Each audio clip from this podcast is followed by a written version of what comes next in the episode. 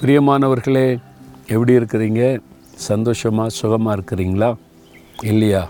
எப்பவுமே சந்தோஷமாக இருக்கணும் சரியா? அந்த தினமும் நீங்கள் மகிழ்ச்சியோடு இயேசுவை பின்பற்றணும். அதற்கு இந்த வேறு வசனம் ரொம்ப முக்கியம். அதனால தான் தினம் ஒரு வசனத்தை உங்களுக்கு சொல்லி நான் ஜெபம் செய்கிறேன். இது சில நிமிஷ நேரம் ஆனால் இது போதாது. நீங்கள் அதிகாலையில் எழும்பி கத்தருடைய வசனத்தை தியானித்து கத்தரிட்ட ஜெபிக்கணும் சரியா? இன்றைக்கி கூட ஒரு வசனத்தில் ரெண்டு காரியம் சொல்லப்படுது. என்னது பாருங்களேன் பதினெட்டாம் சங்கீதத்தில் இருபத்தி எட்டாவது வசனத்தை பார்த்தீங்கன்னா தேவரீர் என் விளக்கை நீர் ஏற்றுவீர். என் தேவனாகிய கத்தர் என் இருளை வெளிச்சமாக்குவார். ரெண்டு காரியம். முதலாவது தேவனை நோக்கி ஒரு ஜெபம். என்ன ஜெபம் பண்ணணும்? தேவரீர் என் விளக்கை நீர் ஏற்றுவீர். இந்த காலத்தில் சுவிட்சை போட்டால் லைட் எரியுது. ஆனால் அந்த காலத்தில் நான் சின்ன பையனாக இருக்கும்போதெல்லாம் ராத்திரி ஆனாலே விளக்கு ஏற்றுவாங்க. வீட்டில் பார்த்துருக்கீங்களா? மண்ணெண்ணெய் விளக்கு. அரிக்கலைக்கு முன்ன ஒன்று சொல்லுவாங்க. சின்ன மண்ணெண்ணெய் விளக்கு இருக்கும்.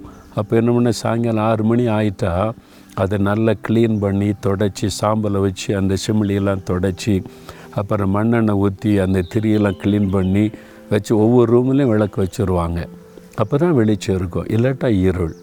அப்போ அந்த விளக்கை ஆண்டவர் ஏற்றுகிறாராம். தெரு விளக்கு பார்த்துருக்கேன். நான் சின்ன பையனாக இருக்கும்போது பார்த்துருக்கேன். எங்கள் ஊரில் கிராமத்தில் விளக்கு தூணுன்னு சொல்லுவாங்க. கல்லில் தூண் இருக்கும் மேலே விளக்கு இருக்கும் ஒரு ஆள் ஏணியோடு வருவார். சாயங்காலம் ஆறு மணி ஆறரை மணி ஆயிட்டுனா இருட்ட ஆரம்பித்த உடனே அந்த ஏணியை வச்சு ஏறி அங்கே விளக்கு இருக்கும். அதில் மண்ணெண்ணெய் ஊற்றி அதை தீ பொருத்தி வைப்பார். அப்படியே ஒவ்வொரு தெரு தெரு விளக்கு அப்படியே எரியும். அப்போ அந்த காலத்தில் அப்படி தான் இப்போ தான் மின்சாரம் வந்திருக்கு. அதுக்கு முன்னால் அப்போ நம்ம வீட்டில் கூட விளக்கு தான் வச்சுருப்போம்ல. அந்த விளக்கு ஏற்றினா தான் வீட்டுக்குள்ளே ஒரு வெளிச்சம் வரும். நம்முடைய இருள் வெளிச்சமாய் மாறும். ஆண்டவர் வந்து நம்முடைய வாழ்க்கையில் இருக்கிற இருளை மாற்றி வெளிச்சத்தை கொண்டு வருகிறவர். உங்கள் வாழ்க்கையில் ஏதோ ஒரு பகுதியில் ஒரு ஒரு இருள் இருக்கலாம். அது உங்களுடைய வாழ்க்கையில் யோசித்து பாருங்கள் ஏதோ ஒரு பகுதியில் இருள் இருக்கலாம். அப்போ தேவரீர் என் விளக்கை ஏற்றுவீர். என் விளக்கை ஏற்றுகிற தேவன் நீர். என் இருளை போக்குகிற தேவன் நீர் ஜெபம் பண்ணணும். என் விளக்கை ஏற்றுங்க ஆண்டவரை என் வாழ்க்கையில் இருளே இருக்கக்கூடாது. எல்லா பகுதியிலும் என் வாழ்க்கையில் வெளிச்சம் இருக்கணும் விளக்கை ஏற்றுங்கன்னு ஜெபிக்கணும். ரெண்டாவது என் தேவனாகிய கத்தர் என் இருளை வெளிச்சமாக்குவார். விசுவாச அறிக்கை விசுவாசத்தோடு சொல்லணும் கத்தர் என் இருளை வெளிச்சமாக்குவார். என் வாழ்க்கையில் இந்த பகுதியில் ஒரு இருள் இருக்கிறது உண்மைதான்.